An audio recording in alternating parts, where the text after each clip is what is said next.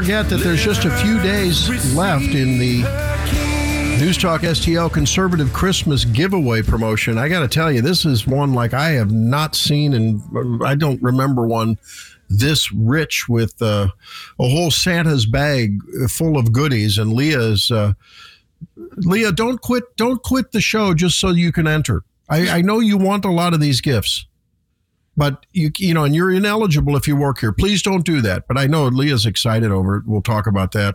But you just log on to News Talk S T L, go to the website, news talk S T L dot com, and you can enter as often as you want. And then uh, four times a day during uh, the Mike in the Morning Show, and of course Vic and uh, Ken uh, follow that, followed by Columbo and Katie, and then uh, Jones and Arps in the afternoon. Uh, there's a giveaway uh, once during each of those shows, at about ten after the top of the hour, various hours. I'm not going to tell you which one because I want you to listen all the time like I do, except when I take a teeny, teeny break to listen to Christmas music, because sometimes some of the news coming out of the national news feed, and yes, even our local news feed, just infuriates me. And, um, oh, did I mention they're talking about cash for everyone? Well, we talked about it in the first hour. Free aldermen are talking about cash for every what free cash payments in Saint Louis. That infuriates me. But anyway, I keep it on News Talk S T L, and then you can click on the conservative. Uh, you can go down to the conservative uh, giveaway there with a picture of uh, old Saint Vic, we'll call him. And um, I wonder if Vic would call himself a saint. The next time he's on, we have no. to ask him that, Leah. I guarantee. No, he wouldn't. I don't think so. I, don't, I don't think so. Um, and but anyway, you can enter, and then they'll, they'll, there's a giveaway four times a day. Uh, and remember, uh, it ends on Wednesday. Wednesday's your last day. Only three more days. Um, so uh, fewer sh- fewer uh, promotion days, giveaway days, than there are days shopping for Christmas. What are some of the gifts, Leah? Yeah, so some of them are Steph's Pizza. Yep, Steph's Pizza. Yeah. We had some Steph's food at the at the recent uh, station holiday party. Man, awesome food. Oh, yeah. Holy cow. That yeah. place does a great job. Yeah. Uh, let's see. Uh, tickets to the aquarium, the wheel. Um, yep. You could get some News Talk S T L swag. Um, tickets to Monster Jam, Disney on Ice, the City Museum. Um, a bunch of great stuff. Yeah, there's a lot of good stuff. Hey, do you, did you notice my News Talk S T L hoodie? Did you see it? Yeah, see it? Mine too. We're Look, twinsies. Yeah, yeah. yeah. Great. That's so exciting. I love it. It's warm. I'm telling you, we're running into a cold snap here the next uh, next few days. That global warming. That's funny. They went from global warming to climate change because it's not always global warming everywhere. It's, it's cold as a yeah. colder than a well digger's butt. Okay. All right. So uh, we want to talk about the Twitter files. The sixth uh, dump came out yesterday afternoon, evening, uh, late afternoon, early evening. Matt Taibbi was the uh, one who had it this time. It's been between he and Barry Weiss, on, uh, who writes on Substack a lot, and um, uh, Michael Schellenberger, who ran for uh, for governor in California there. But uh, at any rate, a lot of uh, a lot. a lot more damning evidence of F B I um, collusion, F B I uh, direction, if you will, of uh, social media, in this case, Twitter. Um, and it's it's just so worrisome. It, I know we talk about it. We talked about it last week, Leah, but this is just, this is so, so diametrically, I think, different than what people expected these platforms to be when they were launched, whether it's Twitter, whether it's Facebook. Uh, and it's just, it's, it's, it's really a shame when you look at the mind manipulation that went on, um, and the Twitter manipulation, uh, in pursuit of the public manipulation, um, by organized deep state elements. It's really something. Uh, here's what John Kennedy said about Elon Musk, though. I think it's always fun to hear John Kennedy's talk. Senator Kennedy from Louisiana. Here, here he is on Elon Musk. That's why I appreciate what Elon Musk has done so much. Uh, he's taken a very courageous stand for the First Amendment. Uh, the man, uh, he, he, they, they've, they've, they're beating on him like he stole Christmas. Um, he, but he, he's tough. He's tough as a pine knot, and and the man's got guts. He's got.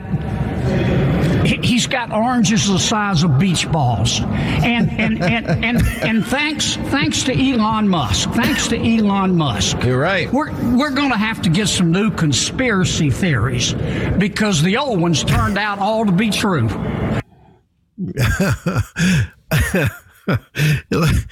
Yeah, you, you think he stole Christmas? He's tougher than a pine knot, and he's got oranges, oranges the size, size of beach, beach balls. balls. That guy, I would not, I would not want to face John Kennedy in court if I was an opposing attorney. Attorneys are tough as, but man, a jury trial. If John Kennedy. Kennedy didn't have a strong case fa- on the facts, just the way he delivers the message. The guy is something else. I, and I don't know whether that's the same style he uses, but boy, he is hilarious. But, hey, that uh, you know, Elon is setting things up. And um, I think it's fair to say that every new tranche of uh, and, and new file that comes out on these Twitter files, it's more and more evidence did, and I think sort of knew at one point, and the White House has has admitted it. K J P's talked about it. She's referenced. Uh, we're keeping an eye on this, and recently it's they're keeping an eye on Twitter. That's what the government has turned into. Instead of the government working for you, the government now, and the latest uh, dump last evening on the Twitter files clearly clearly illustrated that there was a whole army of F B I agents that who's a, de, a department. It actually started prior to the Biden administra- administration and probably independent of the knowledge of Donald Trump or anyone in his administration, that was designed to to be involved in surveilling our social media posts and then notifying Twitter that, hey, you got to take a look at this, wink, wink. And that, that, I mean, that translated, that means get it off there, get the post off there, get the the the people, the, the account that's posting it, suspend them. Uh, don't let them, you know, shadow ban them like Dan Bongino. I mean, that it came out on the last, I think it was number five, Twitter file number five uh, last week, that he was, you know, his his posts were not allowed to proliferate and accelerate and trend. And this is just abhorrent because that amounts to, with the with the sway that a, a, a platform like Twitter has, and for that matter, Facebook. I mean, Jack Dorsey came clean. Uh, I mean, uh, uh, uh, Zuckerberg came clean with uh, Joe Rogan on his podcast a couple of uh, a couple of months ago, when he said, yeah, the F B I warned us ahead of the Hunter Biden laptop, nothing specific, but hey, you know, there'll be some Russian disinformation coming down, you know, the pike. Strategically, that message strategically timed before they, you know, they, they, the Hunter Biden, which they knew what was in there, became public knowledge, and bingo, all of a sudden it was suppressed and they modified it. Zuckerberg did. At Twitter, we know what happened with the New York Post reporting on that. We know what happened with the inability to share that, people uh, sharing and wanting to share it. And so it's it's high time that the American public talk to congressmen and women and say, enough. You've got to you've got to modify Section two thirty. These these platforms are either going to be true true open platforms uh, emulating the old-fashioned public square where your opinion, even if it's wrong, even if it's factually wrong, can be expressed. And um, because things that are, that are thought to be factual today, like wearing masks, you know, protect you from Omicron, uh, turn out not to be factually true when you when you parse it out. So it's uh, it's not good, and it's got to be it's got to be dealt with clearly. A reminder: Paul Curtman coming up at the seven twenty-five slot, and at seven forty-five, our regular visit with Virginia Kruta. We'll ask her opinion on. Hey, Leah, I hope she's not listening. I want to ask her opinion on "Baby, It's Cold Outside." We're gonna have some fun. Okay. I don't know. I I don't know what she thinks of that. I don't, we're gonna have to see. We'll have to see. We'll we'll have some fun with that. But one we'll talk about Paul with Paul about some of the economic data coming out and about the later latest Twitter file. Now, in the in the other um, Trump in the other controversy um, with Elon Musk, The other day, he canceled a journalist who, uh, who he may have a personal vendetta about. There was a journalist who came about, who uh, so-called journalist, uh, who had had I guess retweeted, but there was some connection where uh, an account had basically done a real-time accounting of his private plane. I guess his son was on the plane, and so there was concern that. Um, uh, that there might be an attack on his son. And I think, and so that's what he called doxing. I mean, technically doxing is if I, if I doxed Leah, I would get on my Twitter account at Randy Tobler, M D. And I would say, hey, uh, if you don't like Leah competing in Olympic weightlifting events, uh, here's where she lives. Go, you know, let her know about it. That would be doxing. And if I gave out your address, right, Leah, mm-hmm. that's what yeah. doxing is. And that's happened to prominent people where journalists have put out their, uh, you know, have, have broadcast essentially or printed their, their uh, where they live. Well, that's not right. And in these days, with terrorists running across the southern border, and of course, with people having access to all kinds of international terrorist weapons like R P Gs, Uh, it's it's not beyond the realm of possibility. You dox someone and where their private plane is, and you could knock a plane out of the sky.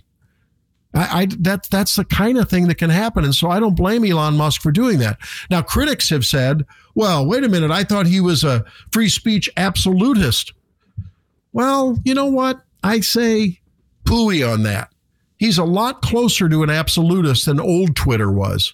And these journalists, I saw none of these journalists, or one of whom he he suspended the accounts of, what, nine, ten of them. One of them was Keith Oberman. Boy, it doesn't get better than that. Couldn't happen to a nicer guy. Where were these journalists? Where have they been when it's been proven with the with the the, the revealing of the inner workings of Twitter censorship under the likes of Yoel Roth, who is implicated more and more with his interactions with the F B I, the D H S, and uh, even the Office of the Director of National Intelligence? Where were they when conservative accounts were being throttled down, shadow banned, in some cases suspended? Oh, my goodness, that was okay because, yeah, they were suspending ideologies and the expression of those that, that they didn't agree with. But when these journalists, whoa, you're our First Amendment rights, don't give me that nonsense. What's good for the goose is good for the gander. And yes, it's a private company. That was their argument then. It's a private company. And after all, that private company is defending democracy and and and promoting the proliferation of proper evidence and proper facts and, and squelching misinformation and disinformation. Well, you know what? Okay, it's private. It's a private company. Elon Musk owns it. Deal with it. Well, it was a public company then. It was board controlled. But the point is, it was not a government entity. And so First Amendment rights don't apply. Uh, but I, I think at this point, when we have the government colluding, as is now been proven through the deep state manipulation of Twitter and other social media platforms, I think something needs to be done.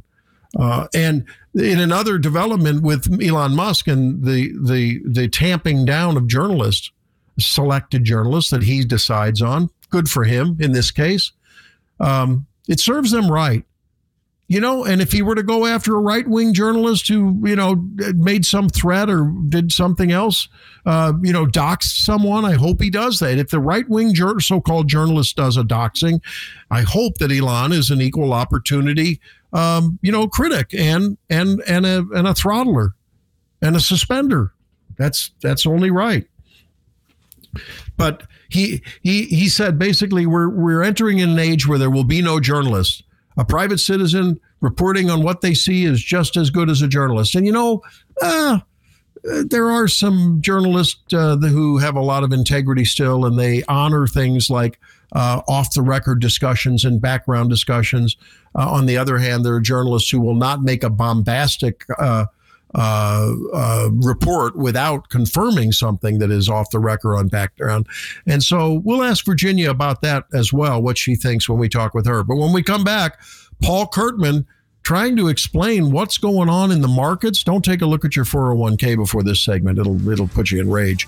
Um, and what he thinks might be happening, whether Janet Yellen is right. She wrote an op-ed in the Wall Street Journal, or whether she think, whether he thinks that, um, things are going to look bleak as the winter progresses and the economy winds down. There are some signs of that. We'll uh, we'll dive into the details with Paul Curtman right around the corner on the Randy Tobler Show. Hey, go and sign up for that conservative Christmas giveaway on news talk S T L dot com.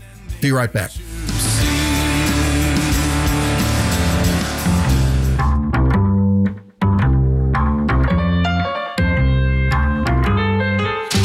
It's the twenty-fourth of December, the time when I'm a well, there's only a week left till uh, Christmas. Well, till Christmas Eve. So I, this is when I get nervous because it's I have to always go out in the you know at the last minute, and because I I don't know I just think life's so busy, and I I don't think I'm the only guy that does that. And I get nervous, but now this year I'm more nervous than ever because when you do that, you end up paying a lot more. Mm-hmm. But I look at my bank account, I mean, my investment account. I look at my four oh one k. It's a disaster area. And I thought we'd check in with Paul Curtman, who you hear every Saturday here on News Talk S T L from noon to one on the Paul Curtman Show. And we had the pleasure of talking as he was filling in uh, along with Nick Schroer Thursday afternoon. Sounded great, Paul. How you doing this, uh, this morning? Yeah, I'm doing really good, Doctor Tobler. And uh, I always like to be on with Nick. We got to worked together in the legislature before we started doing any work together at the radio station. So he's always a fun guy to work with. Yeah, I tell you, a couple of staunch conservatives, and uh, boy, I'll never forget that. I'll never forget really what your what brought you to, I think, local and then ultimately statewide attention and nationally. Then was uh, when at a was it a was it a campaign event with Claire McCaskill or a town hall? Uh, man, you. You came out of nowhere and you just let her have it. And everyone like, who is this guy? And, you know, you know, when you look at your resume, U S Marine Corps veteran, and you, you know, are a squad leader in uh, Operation Enduring Freedom and the, and the Global War on Terror, uh, you know, a, a Missouri uh, House representative and um, and currently in the financial services industry. Quite a resume. But you remember that? Was that just a magic moment when all of a sudden you couldn't take it anymore, and Claire McCaskill was spewing what Claire McCaskill spews, and you just couldn't take it anymore, Paul? You know, I was sitting. I remember this pretty well. I was sitting down on on the front row of that huge town hall meeting. That's what it was. It was a town hall meeting, and yep. It was all about Obamacare. And they yep. had only expected about fifty people to show up, and so they had it in this tiny room. And uh, then they had to move it down to this huge cafeteria there at Forest Park. And um, I remember there's this principle in the Declaration of Independence uh, that basically, if I'm going to paraphrase it, it says if you have the ability to do the right thing, you have the responsibility to do the right thing. And so I was like three feet from that microphone, and I was like, I've just got to say something. And so I did. I stood up and, and said something, and that was kind of uh, that was the beginning of my uh, – kind of public political involvement. Yeah, it was and and and a great involvement it has, and it's great to hear you here on on uh, our station every every noon on Saturdays. So I usually eat lunch listening to Paul on Saturdays. Um, so I was I, I don't think I was surprised that there was a little dip in the market. I expected that. Uh, you know, on, when the Feds raised the interest rate a little bit uh, midweek, what zero point five percent, but then Chairman Powell came out and made some pretty hawkish statements that, you know, uh, you know it's going to it's they're going to continue. They're not done yet. And then the unemployment numbers came out, and those were, you know, the, the employment market looks hot. And then the market tanked. What did it close finally? Was it Wednesday or Thursday? What, down almost nine hundred points? What are Americans to make of that? And what in the world can we do in a generic sense? I know you can't tell us hot stock tips, but, you know, how, how do we process this? Well, the first thing to consider is the fact that markets are irrational. And what I mean by that is whenever anybody goes to the market and buys and sells, overall, like, people are not going to the marketplace and they're not making decisions with all the available information. And so usually people wind up going to the market and they're making an emotional decision. Most retail investors go to the marketplace and they make emotional decisions. Should I buy or sell? If the market's going up, they feel like, I don't want to miss this. So they'll jump right in and send it up even further. But you're right. When we see uh, when we see inflation numbers begin to cool off a little bit, and inflation's not climbing at the same rate that it was, that excited people, and so the market went up like three points just in one day. But then when the Federal Reserve Chairman Jerome Powell says, um, you know, we might, he actually signaled, he said, we're probably going to start, mm-hmm. uh, we're going to have interest rate increases, but not at the same pace as we did have. And that really excited people. But then he also said, but the target rate of interest rates is actually going to be much higher than we had previously told you, which signaled to everybody this is going to continue pretty robustly longer than we had expected. And that's what really kind of frustrated people and made investors a little bit nervous, because that just means that the end of this dark, bearish market tunnel is just going to be a little bit longer than we expected. And and not only that, but Jerome Powell had also talked about, hey, we're going to try to engineer a soft landing and avoid a recession. And now his language has also shifted, saying, you know, we can't predict if we're going to have a recession. Maybe we will, maybe we won't. So he doesn't even seem to be uh, quite as concerned about looking for that soft landing as he had originally. And when the chairman of the Federal Reserve starts talking like that, then that's just mm. going to kind of induce a little bit of a sell-off. So that catches the professionals' attention, the institutional investors. Is that what I'm hearing? Mm-hmm. I mean, as well as retail yeah. investors. Yeah. Okay. Yeah, certainly retail investors, but those institutional investors that hold billions in assets, um, yeah. you know, they want to get ahead of this too. And so they also contribute in large part to sell-offs like we've seen this week. Yeah. Talking with Paul Curtman for the Paul Curtman Show. You hear him here on News Talk S T L every Saturday from twelve to one. Paul, if you were sitting in the Oval Office, and boy, uh, you, if you want to run, I'll, I'll, I'll start the pack, okay? I'm just telling you that. I'd love love to see that. Um, but if you were in the Oval Office, wouldn't it behoove you to get Janet Yellen, who wrote an op-ed last week in the Wall Street Journal about things looking pretty rosy for the economic uh, future? Yeah, it's going to, yeah, things are not as bad as everyone's saying. But that, on the one hand, we've got Yellen painting a much rosier picture than most economists and most investment specialists like you are telling me.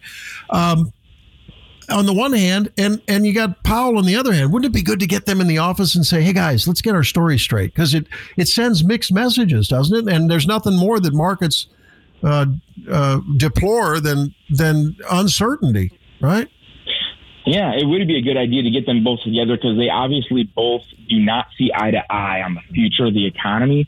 I think it would also be a good idea to get them both together with a bunch of the C E Os of some of the Fortune five hundred companies across America, because for the last several months, many of the largest companies in the country have been preparing for an incredibly rough twenty twenty-three. So one of the reasons some of the employment numbers are looking okay is because there's just not as many companies out there hiring right now. There's a lot of large companies that have laid people off, and they've also scaled back um, the amount of jobs that they have already said that they're expecting to hire for. So they've, they're beginning to execute hiring freezes. And so when there's less people getting jobs, but there's also less jobs available, sometimes that kind of gives a little bit of a rosy picture uh, to the, uh, the employment market. And so I think it'd be a good idea to get those people together with people who have actually signed paychecks and put together marketing and product strategies. Janet Yellen has never had a private sector job. She's never had one. But yet she's going to make predictions on the economy. I think it's outrageous and reckless for the president of the United States or for anybody in Congress to look to her to really talk about what the economy and the jobs market's going to look like. Yeah, if you think about it, I mean, Barack Obama, same applied there. He didn't have any real real private experience at all. A community organizer, right? And then a state senator.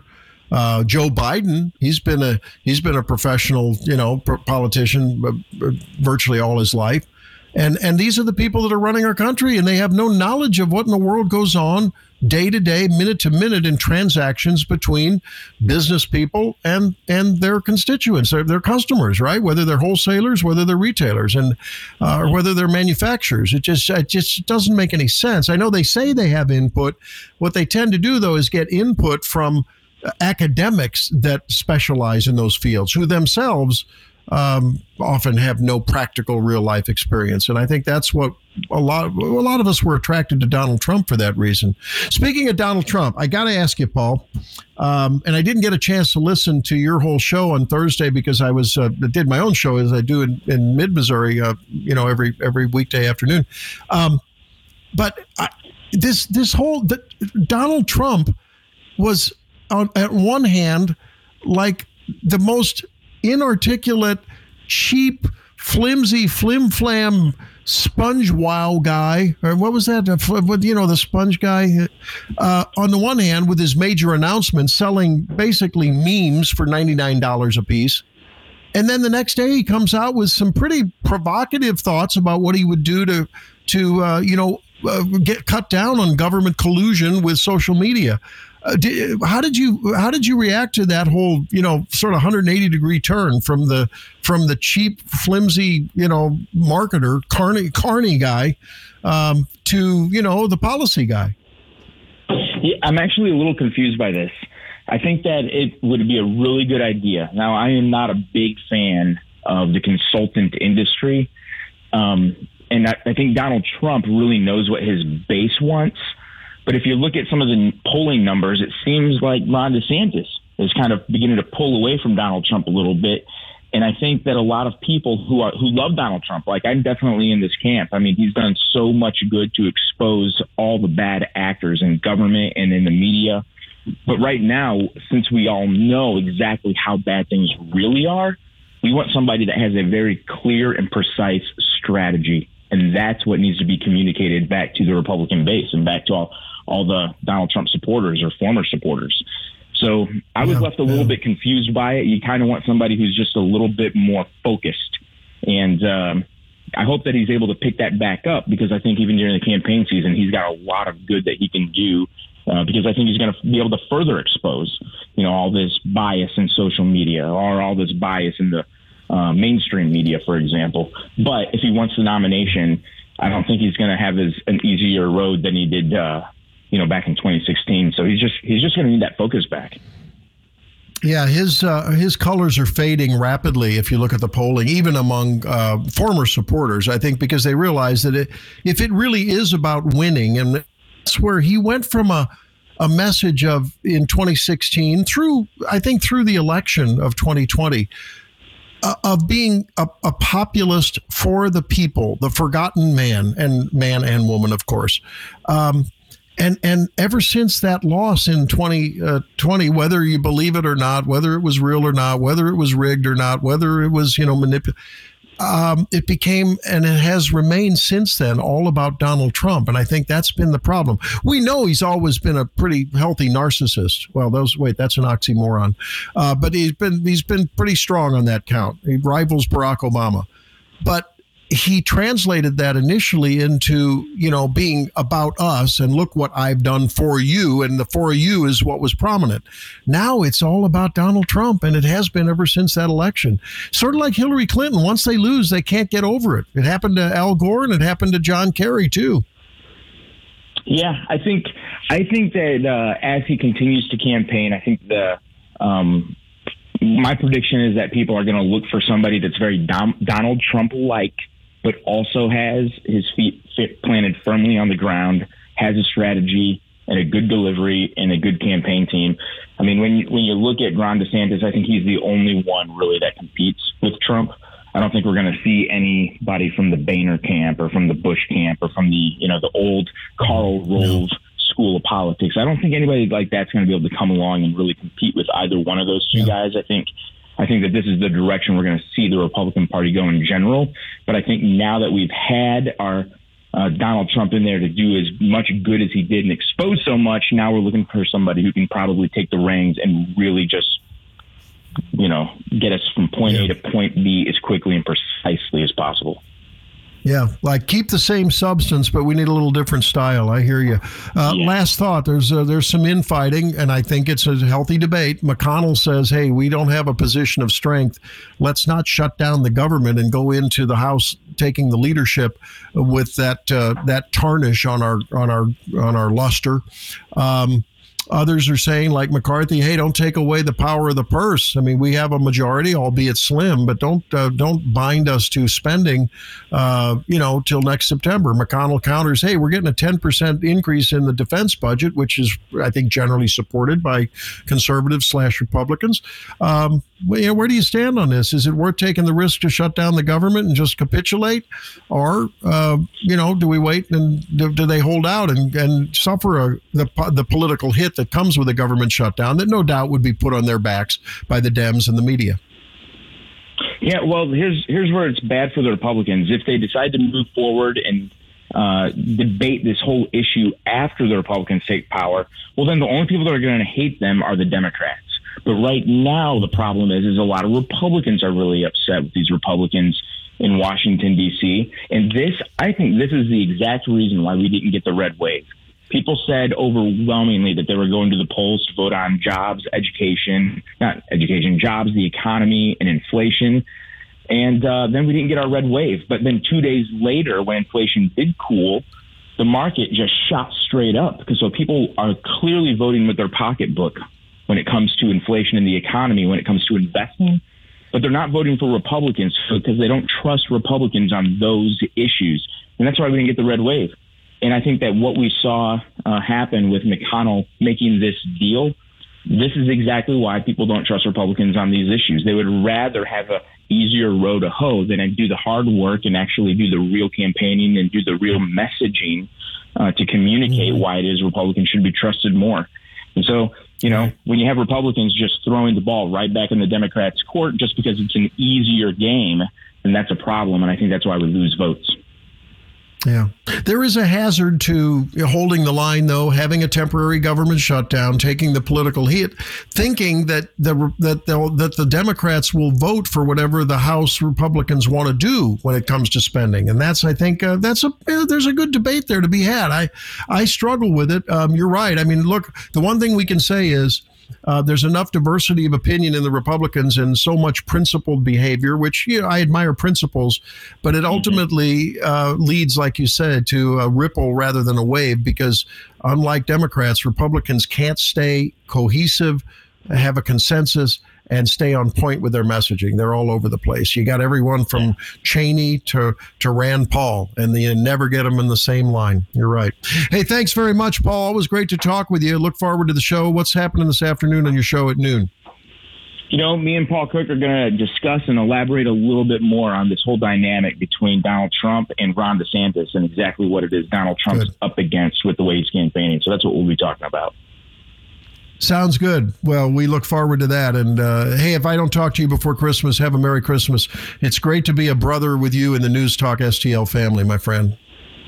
Same to you. Merry Christmas. All right. Merry Christmas. Paul Curtman there. When we come back, Virginia Kruta, we're going to ask her where she weighs in on the uh, should we do the legend or should we do the original version of uh, Baby It's Cold Outside, and uh, more with Virginia Kruta from Daily Wire right around the corner. Stay there.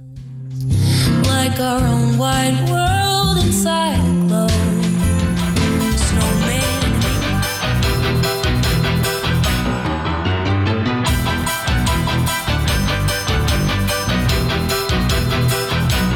And I think that matters, right? Bicameral, bipartisan support was had for this uh, piece of legislation.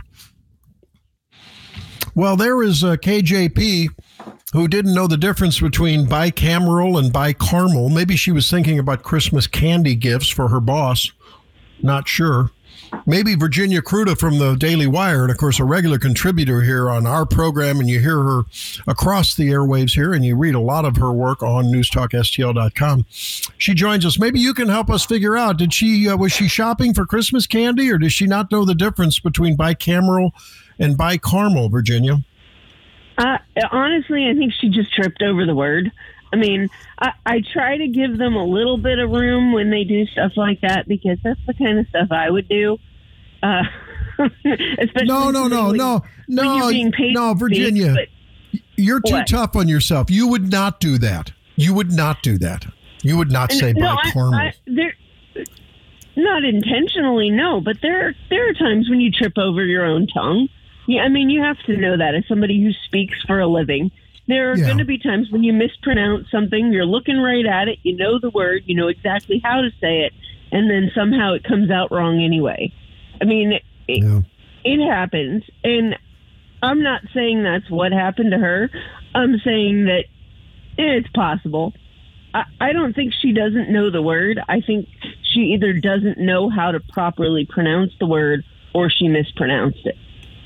So it, well, that the whole that, yeah the whole discussion was about the Respect for Marriage Act, which thinks that it's about two two kinds of caramel. I don't think that's what she's. I don't think she actually thinks that she's talking about that. Uh, yeah, she was trying to pitch the Respect for Marriage Act, and uh, is bicameral and uh, bipartisan. So, at any rate, yeah. Hey, I want to. I want well, you I to take a listen to something. Did you yeah? did you see the bit about it being bipartisan?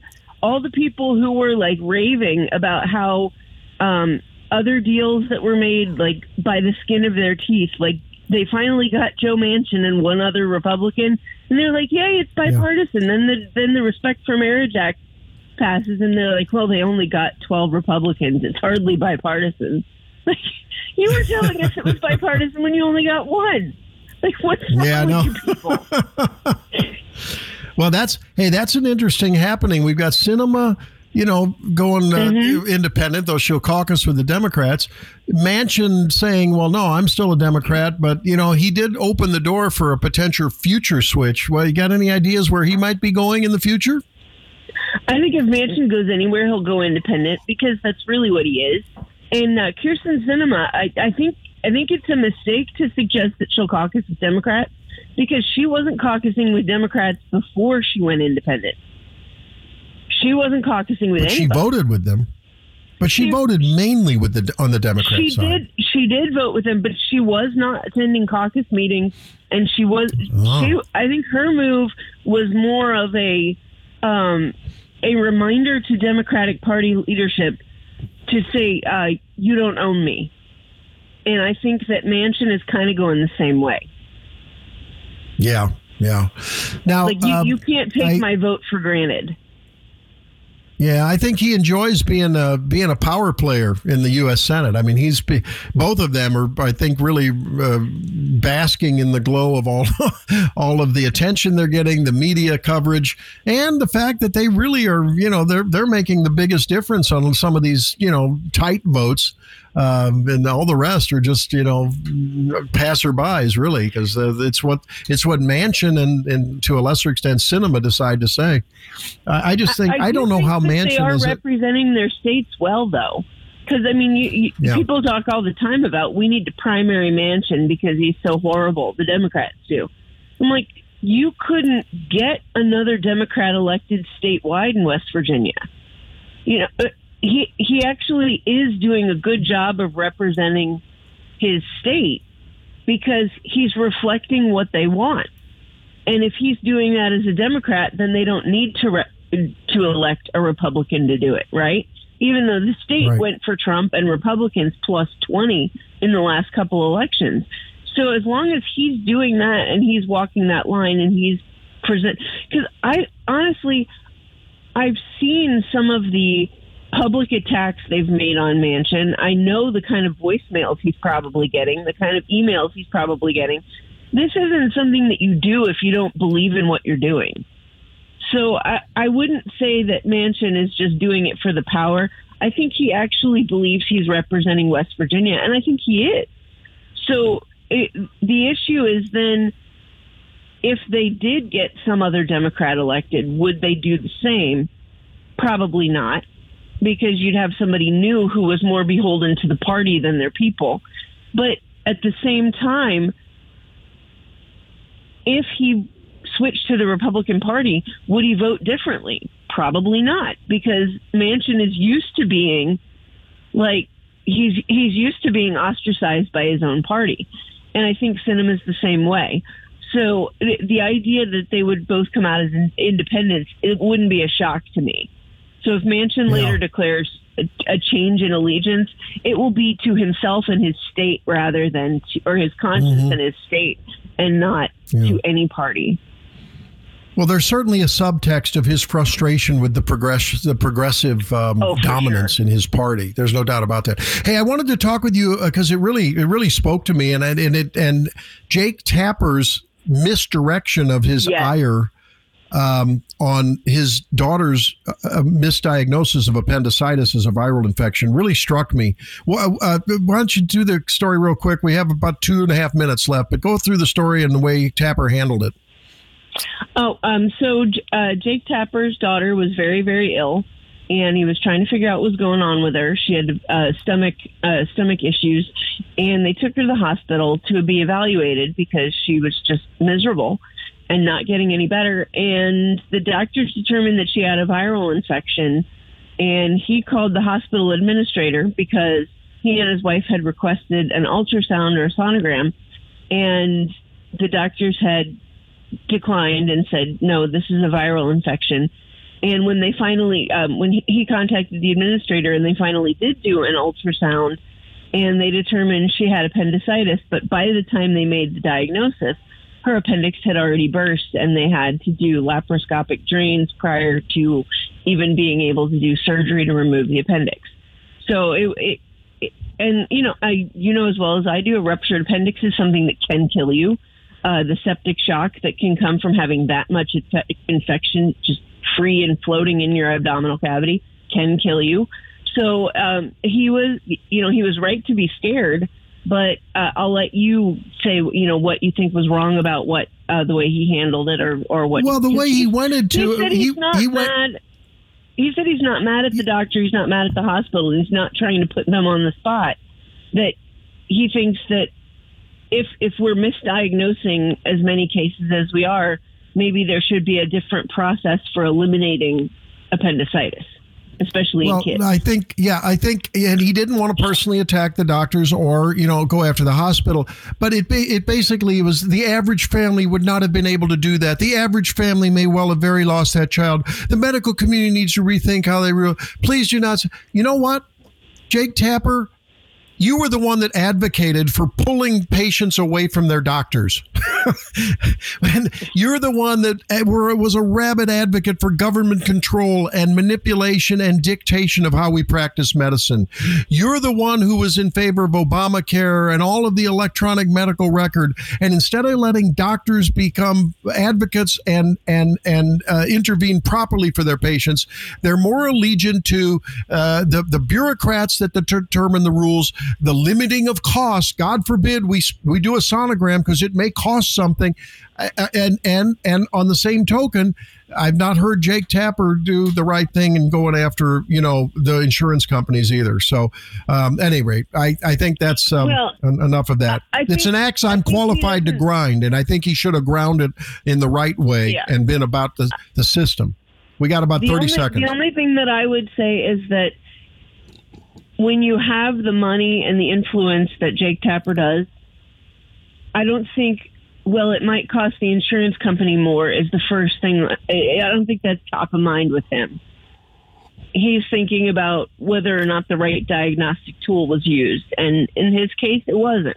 And that, so that's well, going to be the direction of his attack. I understand that. And somebody who was in... And I- I don't, I don't, I don't know about all the details, but yeah. there are influences on physicians that are sinister, oh, sure. counterproductive, and don't help patient interest. And it has to do with money, power, and government tyranny. Hey, that'll wrap it up. Merry Christmas, Virginia. Thanks for being with you me. Too. All right. We'll be right back around the corner, guys. Lots more coming up on the Tobler Show.